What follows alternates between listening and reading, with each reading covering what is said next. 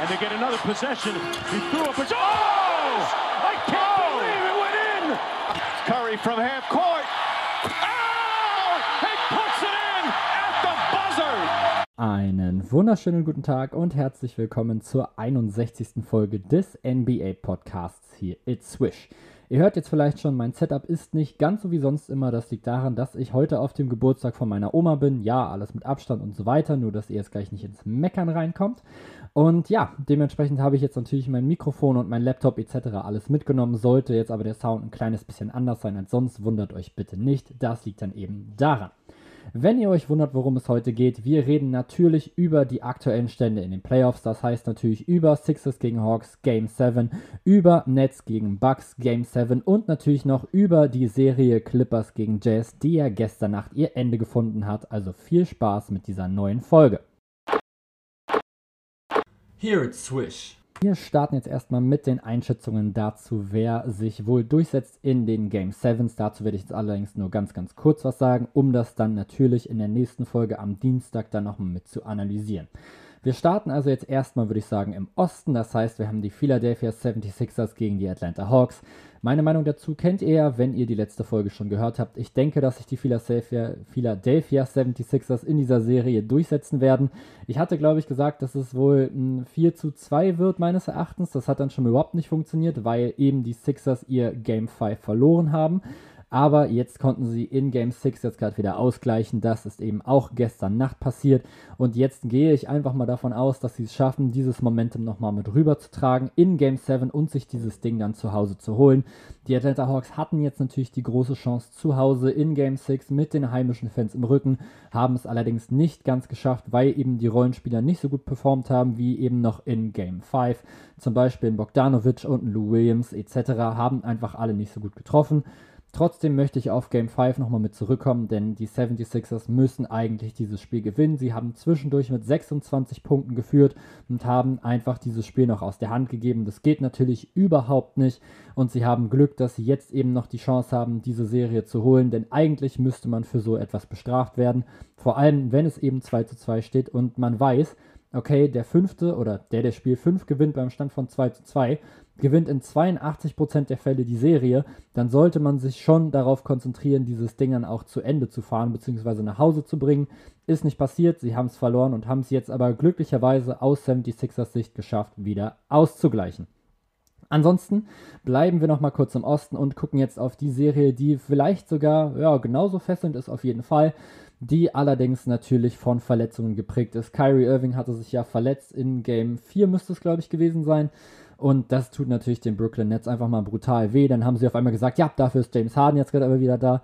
War er wirklich wieder da? Naja, so halb. Gerade im ersten Spiel fand ich fast überhaupt nicht. Hat keinen einzigen Dreier getroffen. Ich glaube, hat es immerhin acht versucht. Und man hat auch noch in Game 6 gesehen, okay, der Drive ist nicht wirklich da. Er hat sich nicht richtig getraut, sich mit dem Oberschenkel richtig abzustoßen vom Boden, richtig Tempo aufzunehmen. Ist ja auch völlig logisch. Er war jetzt eben einfach mal verletzt, hatte Probleme am hinteren Oberschenkel. Und jeder, der da schon mal eine Verletzung hatte, der weiß, okay, wenn du halt versuchen willst, Tempo aufzunehmen oder zu beschleunigen, dann tut das extrem weh und zieht. Und er wollte das natürlich nochmal nicht riskieren. Auch Steve Nash hat das im Interview schon gesagt, während des Spiels, als er gefragt wurde, ja, was ist jetzt gerade noch mit James Harden? Ist er fit? Und er meinte, naja, wir müssen halt gucken, dass er sich nicht so krass, sage ich mal, mit überanstrengt, in Anführungsstrichen. Und dadurch nimmt er ihm natürlich den Drive schon so ein kleines bisschen mit weg. In Game 6 hat man aber schon gesehen, dass auch James Harden seinen Dreier wieder ordentlich treffen kann und sein Playmaking wird trotzdem einfach nochmal mit gebraucht und vor allem zieht er eben die Defense einfach nochmal mit auf sich und kreiert so Räume für andere. Was denke ich jetzt, was passiert in Spiel 7 zwischen den Nets und den Bucks?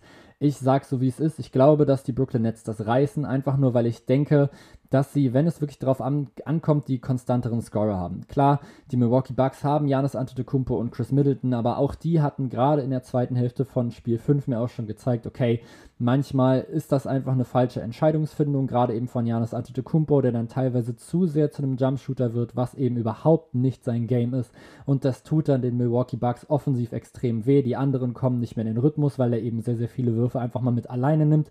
Es wurden wenig Plays gelaufen und dann am Ende hat es eben nicht gereicht. Und das eben auch, weil Kevin Durant einfach mal ein brutal heftiger Scorer ist. In Game 6 konnten die Milwaukee Bucks das Ding trotzdem nochmal mit ausgleichen. Warum? Ja, weil Kevin Durant eben keine 48 Punkte geholt hat, wie eben in Game 5. Und weil eben Chris Middleton, Janis Antetokounmpo und Drew Holiday sehr, sehr gut funktioniert haben. Wenn sie es schaffen, an diese Leistung offensiv und defensiv anzuknüpfen, dann haben sie eine sehr, sehr gute Chance. Da ich jetzt aber denke, dass James Harden jeden Tag wieder fitter wird und jeden Tag wieder mehr diesen Oberschenkel belasten kann, denke ich dass trotzdem, dass sich die größeren Superstars in Anführungsstrichen durchsetzen. Kevin Durant kennt diese Duelle, er hat, war schon in Game 7, auch James Harden war zum Beispiel schon in Game 7 gegen die Warriors. Beide haben ja in Game 7 gegen die Warriors verloren. Wobei der Unterschied natürlich dann ist, dass James Harden natürlich mit Chris Paul ein extrem wichtiger Typ gefehlt hat und die Rockets einfach 27 Dreier in Folge weggeballert haben, also daneben geballert haben. Und dass Kevin Durant sich dann nach seiner Niederlage dachte, na gut, dann gehe ich jetzt halt zu den Warriors. Also sie haben beide schon Game 7 verloren. Aber ja, trotzdem kennen sie jetzt so diese Situation schon. Bei den Milwaukee Bucks ist es immer so ein kleines bisschen kritisch. Auch die Milwaukee Bucks waren schon in Do-or-Die-Games, aber auch da sahen sie jetzt bislang nicht so gut aus. Dementsprechend gehe ich jetzt hier mit den Brooklyn Nets. Und dann schauen wir jetzt natürlich noch auf den Westen. Diese Serie ist ja wie gesagt gestern zu Ende gegangen. Die Los Angeles Clippers schlagen die Utah Jazz mit 4 zu 2. Und ich muss sagen, ich habe nicht damit gerechnet. Ich habe die ganze Zeit schon bei WhatsApp noch mit mehreren Leuten nochmal darüber diskutiert. Ich war immer der Meinung, wartet's ab. Die Utah Jazz waren erster in der Regular Season und sie können das auch schaffen in den Playoffs. Letztendlich haben mir leider die Los Angeles Clippers gezeigt, dass es eben nicht so der Fall ist. Und das obwohl eben jetzt gerade Kawhi Leonard jetzt gerade draußen war für die letzten zwei Spiele und ich muss es einfach so sagen, wie es ist, die Utah Jazz müssen sich jetzt einfach richtig, richtig darüber ärgern. Du hast die Chance, gegen dieses Team zu spielen. Der beste Spieler der Los Angeles Clippers, der beste Two-Way-Spieler der Liga ist nicht mit dabei und trotzdem schaffst du es nicht, sie rauszuwerfen. Warum, finde ich eigentlich relativ leicht. Du hast halt einen Mike Conley, der zurück ins Line-Up wieder gekehrt ist, was ich an sich sehr, sehr cool finde. Wenn er die ganze Serie da gewesen wäre, hätte ich schon die Chance gesehen, dass die Utah Jazz das Ding auf jeden Fall holen. So kommt er jetzt gerade eben wieder zurück, holt dann eben 5 Punkte, 2 Rebounds, 3 Assists, 1 von 8 aus dem Feld, 1 von 6 von draußen.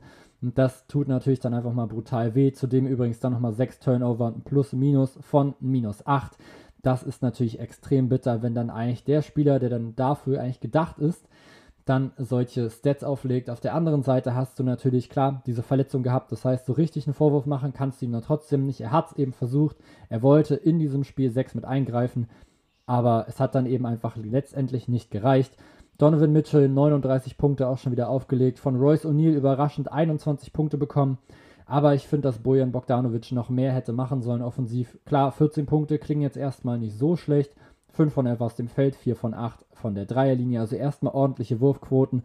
Trotzdem ist das eigentlich der Spieler, der in diesem Lineup mit eben Donovan Mitchell, Mike Conley, Bogdanovic, Royce O'Neill und eben Rudy Gobert, wenn Mike Conley nicht wird, ist die zweite Scoring-Option sein muss, von draußen vor allem 4 einstreuen muss und dann reichen mir eben am Ende 14 Punkte einfach nicht ganz aus und das tut dann wie gesagt den Utah Jazz extrem weh vor allem, wenn man sich einfach mal anguckt, dass er in der Regular Season 17 Punkte pro Spiel gescored hat und jetzt in den Playoffs sogar 18 im Schnitt.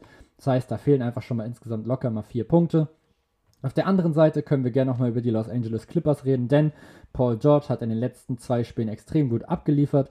Im letzten Spiel jetzt immerhin 28 Punkte, 9 Rebounds, 7 Assists, aber die größte Überraschung für mich natürlich Terrence Mann. 15 von 21 aus dem Feld, 7 von 10 Dreier, insgesamt 39 Punkte. Der Typ war einfach komplett heiß und wen ich jetzt hier auch nochmal hervorheben muss, Reggie fucking Jackson. Der Typ geht so krass ab, gerade in diesen Playoffs. Ich weiß nicht, was er genommen hat vor den Playoffs generell, aber das geht ja einfach überhaupt nicht. Der holt 27 Punkte und trifft 10 von 16 Würfen, also über 62 Prozent aus dem Feld. Dazu noch 3 von 7 Dreier, alle 4 Freiwürfe, 10 Assists gestern noch geholt. Das ist einfach unglaublich. In den Playoffs holt er jetzt aktuell 16,6 Punkte pro Spiel.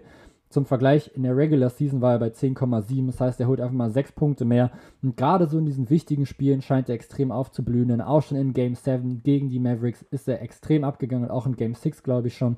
Und jetzt hier eben auch schon wieder. Und das ist natürlich mega heftig, dass jetzt so ein Spieler, von dem du es jetzt vor der Saison nicht so krass erwartet hättest, dass er so einen heftigen Impact hat, dass der das jetzt schafft. Und zwar nicht nur in einem Spiel, sondern jetzt auch locker schon in 3, 4, 5 auf zwei Serien verteilt. Das ist dann eben so dieser X-Faktor, mit dem du vielleicht davor nicht gerechnet hast. Und das ist jetzt auf jeden Fall total krass. Und jetzt hast du eben in den Western Conference Finals die Los Angeles Clippers gegen die Phoenix Suns. Problem der Phoenix Suns ist jetzt natürlich, Chris Paul muss jetzt erstmal in Quarantäne, weil er positiv getestet wurde auf das Coronavirus. Das heißt, er ist jetzt erstmal ein bisschen raus. Und das ist jetzt natürlich das, was diese Serie jetzt gerade quasi schon entscheiden kann. Denn es fehlt eben der zweitbeste Spieler der Suns, wenn nicht sogar der beste, kann man jetzt auch hier wieder darüber diskutieren. Mache ich jetzt mal nicht auf dieses Fass, aber auf jeden Fall der wichtigste Leader in diesem Team. Der älteste Spieler, der mit der Erfahrung, der quasi alles schon gesehen hat, außer die NBA Finals, haha. Dazu wird es jetzt übrigens wahrscheinlich dieses Jahr auch nicht mehr kommen, denn wenn Kawhi Leonard wieder mit fit ist und dann eben Chris Paul aber nochmal mit ausfällt, dann ist es für mich leider ja, nicht eindeutig, aber es geht schon sehr, sehr stark in eine Richtung. Devin Booker hatte jetzt gerade schon einige Jahre, wo er quasi Playmaker und Scorer gleichzeitig sein musste. Sicher, er hat sein Playmaking sehr, sehr stark mit weiterentwickelt und auch sein Ballhandling, aber du kannst Chris Paul nicht einfach so eins zu eins ersetzen. Da kann Cameron Payne noch so gut spielen. Er hat einfach nicht die Spielintelligenz eines Chris Pauls und das könnte diesen Phoenix Suns einfach mal extrem auf die Füße fallen. Ja, also da muss ich jetzt sagen, ich gehe jetzt sogar davon aus, dass die Los Angeles Clippers nochmal mit in die Finals gehen. Und das finde ich eigentlich schon sehr, sehr heftig, weil ich mir eigentlich schon gedacht hatte, okay, gegen die Mavericks Game 7, klar, Luck gehabt schon, aber natürlich auch schon verdient durch. Dann dachte ich mir, okay, die Utah Jazz jetzt aber Number One Team der kompletten NBA, schmeißen die raus. Nichts da, auch die letzten zwei Spiele ohne Kawhi Leonard können die Los Angeles Clippers für sich entscheiden. Und jetzt kommen eben die Phoenix Suns ohne Chris Paul, zumindest jetzt erstmal am Anfang der Serie. Das ist natürlich für die extrem bitter. Vor allem, wenn man jetzt gerade eben überlegt, okay, wenn es jetzt zwischen Utah und den Clippers noch Game 7 gegeben hätte, hätte Chris Paul noch ein bisschen länger Zeit gehabt, beziehungsweise wäre natürlich schon länger in Quarantäne gewesen, hätte eventuell früher wieder zurückkehren können. Und so wäre es dann ein bisschen entspannter gewesen. Vor allem muss man es gerade eben auch erstmal gucken. Natürlich ist jetzt gerade erstmal positiv getestet worden. Der muss jetzt erstmal in Quarantäne. Aber das Ding ist halt, es gibt jetzt auch schon genug Spieler, die eben mit dieser Corona-Infektion doch mehr zu kämpfen hatten, als man eigentlich meinen sollte bei so Profisportlern. Maxi Kleber zum Beispiel hatte sehr, sehr große Probleme. Jason Tatum, ich glaube 22-jähriger Small Forward von den Celtics, meinte, er muss jetzt immer vor dem Spiel einen Inhalator nehmen, weil ihn das komplett mitgenommen hat, diese ganze Corona-Infektion, dass ihn es so fertig gemacht hat, auch einfach von der Lunge her und von der Ausdauer her, dass er sich da jetzt gerade wirklich wieder hochkämpfen muss. Und ich meine, Chris Paul ist jetzt nicht der überathletischste, versteht mich jetzt gerade nicht falsch, er ist immer noch ein NBA-Spieler, der ist komplett durchtrainiert, der ist komplett fit aber für NBA-Spieler eben schon relativ alt und relativ unathletisch. Und ja, da muss man jetzt gerade eben erstmal gucken. Wie gesagt, Jason Tatum jünger, athletischer, fitter, theoretisch sollte man meinen. Und jetzt kommt eben nochmal Chris Paul, der sich jetzt gerade diese selbe Infektion nochmal mitholt. Und ich bin jetzt gerade erstmal extrem gespannt, wie das jetzt gerade mitlaufen wird. Ich persönlich bin jetzt übrigens trotzdem sehr, sehr, ja, traurig darüber, dass wir jetzt nicht die Phoenix Suns gegen die Utah Jazz sehen in den Western Conference Finals, denn Punkt 1, ich hätte überhaupt nicht damit gerechnet, dass diese beiden Teams wirklich so gut sind, wie sie es jetzt gerade eben geschafft haben, in den Playoffs zu sein. Und Punkt 2, ich hätte sie ihnen einfach mal gegönnt, weil eben beide Teams sehr, sehr viel auf Teambasketball aufbauen. Klar, die haben jetzt schon beide ihre Stars. Donovan Mitchell zum Beispiel bei den Utah Jazz, Chris Paul, Devin Booker bei den Phoenix Suns. Trotzdem ist es, finde ich, nicht ganz so Superstar-lastig wie jetzt eben bei den Los Angeles Clippers. Da hast du eben viel Kawhi Leonard, viel Paul George in einem normalen Spiel, wenn beide fit sind. Und dann, klar, kommen nochmal so ein paar andere, so ein Reggie Jackson meinetwegen, Nicolas Batum noch und dann eben auch ab und zu mal so ein Terrence Mann und so weiter und so fort. Aber so richtig, richtig krasse Rollenspieler oder bessere Rollenspieler haben da dann schon eigentlich dann die Phoenix Suns, wie dann zum Beispiel nochmal mit so einem DeAndre Ayton, mit einem Bridges, mit einem Crowder, mit einem Payne von der Bank oder eben auch die Utah Jazz, die dann auf einmal noch ankommen mit Rudy Gobert, dem Defensive Player of the Year. Bogdanovic natürlich dann noch, Royce O'Neal, der auch ein sehr, sehr guter 3D-Player ist und dann natürlich nochmal Jordan Clarkson von der Bank. Von daher schon sehr, sehr bitter. Dann reden wir jetzt einfach nochmal so ein kleines bisschen über die Utah Jazz. Denn ich finde trotzdem, dass wir ihnen noch nicht genug Respekt gezollt haben. Viele meinten, ja gut, die hatten halt einfach ihre krasse Winstreak und so krass sind die ja schon nicht. Ich finde, die Utah Jazz haben uns einfach mal in den Playoffs gezeigt, was sie können. Aber sie haben uns leider eben auch gezeigt, dass trotzdem irgendwie nochmal ein bisschen sowas fehlt. Man, es fehlt einfach nochmal so ein zweiter Scorer, sag ich mal, der wirklich dauerhaft konstant liefern kann. Versteht mich jetzt gerade nicht falsch, Jordan Clarkson ist ein sehr, sehr guter Scorer, aber seine Wurfquoten sind eben einfach nicht so wirklich doll. Wenn ich mir jetzt gerade angucke, okay, er nimmt im Schnitt 15 Würfe jetzt gerade pro Spiel in den Playoffs wohlgemerkt und holt dann daraus 17,5 Punkte. Das ist in Ordnung, aber es ist jetzt halt eben nicht wirklich überragend. Zum Vergleich, Donovan Mitchell wirft 23,5 Mal und holt daraus 32 Punkte raus. Bogdanovic wirft 12 Mal und holt daraus 18 Punkte. Das heißt also, Jordan Clarkson nimmt insgesamt 2,5 Würfe mehr, als Bogdanovic, scored aber 0,6 Punkte weniger. Und da finde ich, kannst du schon mal mit ansetzen. Du brauchst einfach nochmal einen Scorer, einen zweiten Scorer, der wirklich konstant liefern kann. Rudy Gobert ist immer so ein Ding, manchmal wird er irgendwie viel mit eingebunden, mal nicht. Klar, wenn er die Größenvorteile hat, dann kannst du ihn eben auch sehr, sehr gut nochmal mit anspielen. Letztendlich ist er eben offensiv extrem limitiert und du brauchst einfach sehr, sehr viel Shooting um ihn außen rum. Das haben sie auch versucht, das haben sie jetzt eigentlich auch ganz gut nochmal mit hinbekommen, aber es fehlte eben einfach in den Playoffs dieser Mike Conley zum Beispiel, der dann eben, ja, einfach nochmal ein paar Punkte jetzt nochmal mit auflegen kann.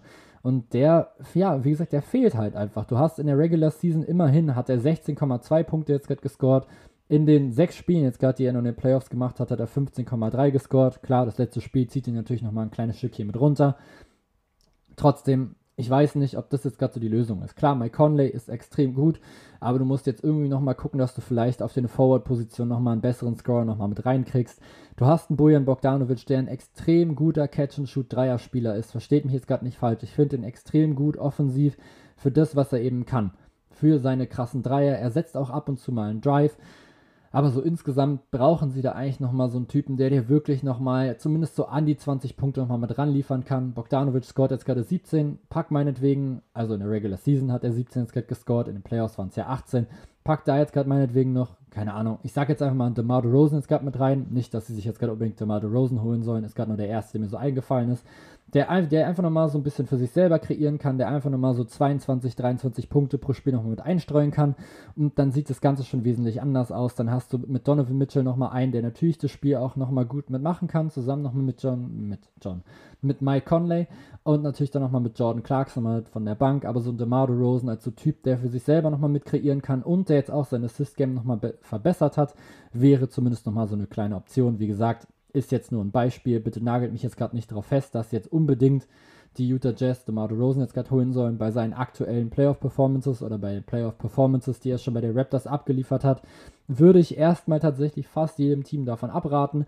Aber wie gesagt, theoretisch steckt es ja in ihm, dass er das eben alles für sich selber mit kreieren kann. Ansonsten gucken wir trotzdem nochmal jetzt auf die Los Angeles Clippers, denn die haben sich jetzt, das muss man einfach mal so sagen, in den Playoffs nochmal ganz, ganz stark gesteigert. Vor allem natürlich Kawhi Leonard und Paul George. In der Regular Season Kawhi mit knapp 25 Punkten, jetzt eben in den Playoffs in 11 Spielen über 30, also einfach mal ganz entspannt 6 Punkte mehr mit eingestreut und es sieht bei ihm einfach alles so unfassbar leicht aus. Das Ding ist halt, er nimmt halt nicht mal so viel mehr Würfe. Also jetzt in der Regular Season hat er insgesamt 17,5 Würfe genommen.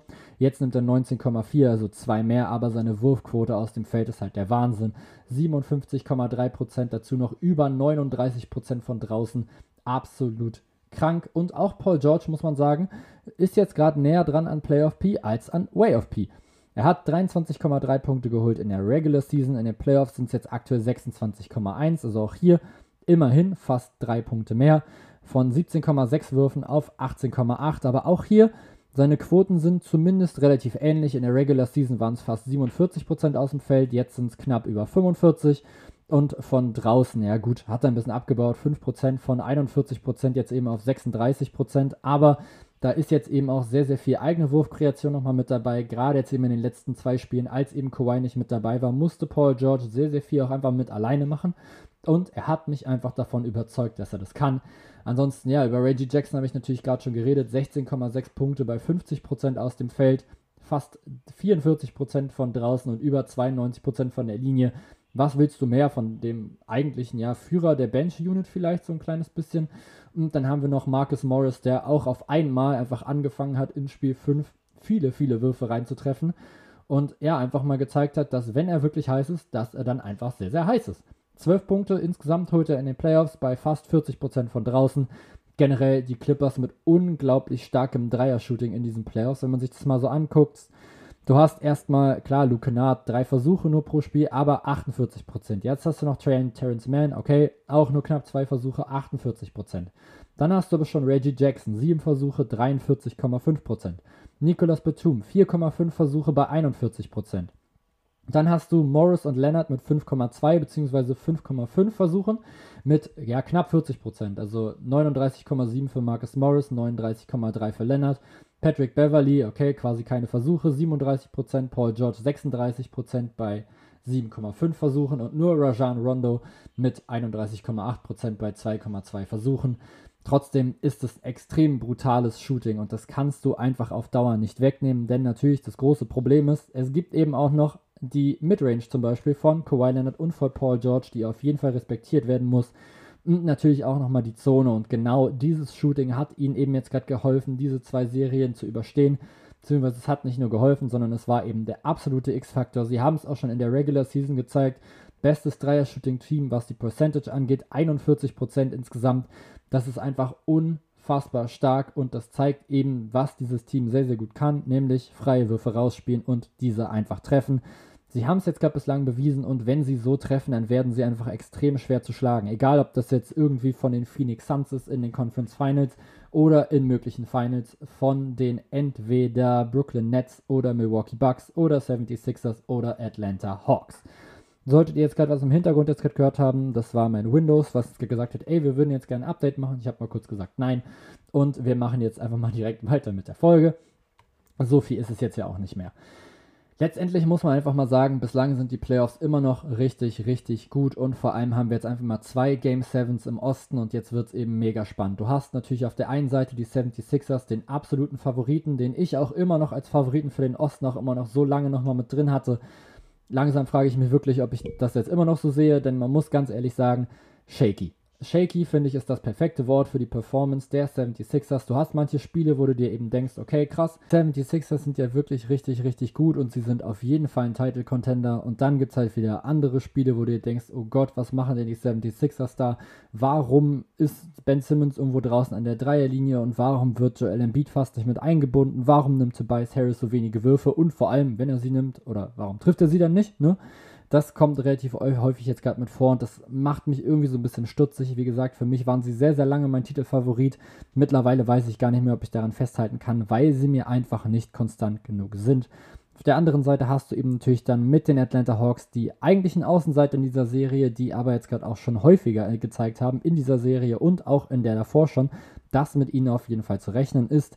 Sie haben es ganz, ganz klar geschafft, sich defensiv nochmal auf ein anderes Level zu heben. Offensiv brauchen sie einfach die Produktion von noch mehr Spielern als eben von Trey Young. Gerade Bogdan Bogdanovic Calvin Hurter und John Collins sind da für mich in der Verpflichtung und natürlich nochmal Lou Williams von der Bank. John Collins ist gerade zum Beispiel im letzten Spiel nicht aggressiv genug für mich oder generell einfach nicht genug Würfe genommen. Am Ende waren es, glaube ich, dann acht Punkte von ihm, aber das ist eben einfach zu wenig für eben diese Qualitäten, die ein John Collins eben hat. Ansonsten haben wir natürlich noch das Duell von den Nets gegen die Bucks und da sage ich es ganz ehrlich, das kann komplett in beide Richtungen ausschlagen. In den letzten zwei Spielen haben es die Bucks immer gut geschafft, in der ersten Hälfte sich ein Polster aufzubauen. Im ersten Spiel, also in Spiel 5 quasi von diesen zwei Spielen, haben sie es eben noch verdattelt, weil sie einfach in der zweiten Hälfte offensiv nicht mehr annähernd auf dem Level waren wie noch in Hälfte 1. In Spiel 6 haben sie es dann zumindest einigermaßen geschafft, es mitzunehmen und dann war das Spiel eben relativ früh auch schon gelaufen. Die Brooklyn Nets haben, glaube ich, vier Minuten vor dem Ende oder so Kevin Durant dann letztendlich ausgewechselt und haben sich gedacht, alles klar, wir gehen jetzt einfach mal in Game 7 und hoffen, dass wir es jetzt da reißen. Der Vorteil natürlich nochmal für die Nets, sie spielen zu Hause und das könnte jetzt gerade eben nochmal so den Ausschlag geben in dieser Serie. Diesen sind jetzt gerade nochmal bekommen. Das wäre jetzt natürlich nochmal wirklich, wirklich krass. Und dann haben wir halt sehr, sehr spannende Conference Finals auf beiden Seiten. Wie gesagt, für mich ist es jetzt gerade trotzdem so, dass ich schon denke, dass sich die Los Angeles Clippers durchsetzen. Mehr Star Power, mehr Erfahrung einfach auch insgesamt. Und jetzt natürlich nochmal mit dieser Verletzung von Chris Paul einfach nochmal so ein extrem, extrem bitterer Faktor für die Phoenix Suns, wo ich nicht glaube, dass die den wieder mit ausgleichen können. Wenn ihr euch jetzt gerade fragt, ey, es ist doch so viel jetzt gerade in der NBA jetzt gerade passiert mit Trainerwechseln und so weiter und so fort. Keine Sorge, darum kümmere ich mich komplett ganz, ganz in Ruhe in der Offseason. Die ist mal wieder lang genug. Und da habe ich dann nochmal ein bisschen Stoff, worüber wir jetzt gerade nochmal mit reden können. Trotzdem nochmal ganz kurz zur Information. Rick Carlisle, der Coach der Dallas Mavericks, hat jetzt gerade dem Besitzer Mark Cuban mitgeteilt, dass er nächste Saison nicht mehr zurückkehren wird zu den Dallas Mavericks. Und jetzt kommen natürlich unglaublich viele Gerüchte auf. Allein schon zum Beispiel jetzt nochmal zu den Boston Celtics und so weiter und so fort. Aber da ist jetzt eben noch nichts wirklich fix. Ansonsten würde ich trotzdem gerne den Trade nochmal kurz anbringen. Kemba Walker ist nämlich jetzt bei Oklahoma City gegen Al Horford, Moses Brown, den 16. Pick dieses Jahres und noch ein paar andere Pieces. Trotzdem jetzt gerade erstmal insgesamt, okay, krass, Kemba Walker in OKC. Mal gucken, ob sie jetzt gerade wirklich versuchen wollen, ihn zu halten oder ihn einfach nur mal weiter verschiffen wollen. Wir werden es sehen. Auf jeden Fall jetzt soweit erstmal vielen, vielen Dank fürs Zuhören. Schreibt mir gerne eure Meinung bei Instagram, entweder dann in die Kommentare unter meinen Post oder auch gerne in die Direct Message oder in die DMs. Ansonsten bin ich natürlich auch bei Twitter aktiv, bei beidem, also bei Instagram und bei Twitter findet ihr mich unter hier Zwisch bzw. hier Zwisch Podcast. Ansonsten vielen, vielen Dank fürs Zuhören und wir hören uns dann beim nächsten Mal. Bye!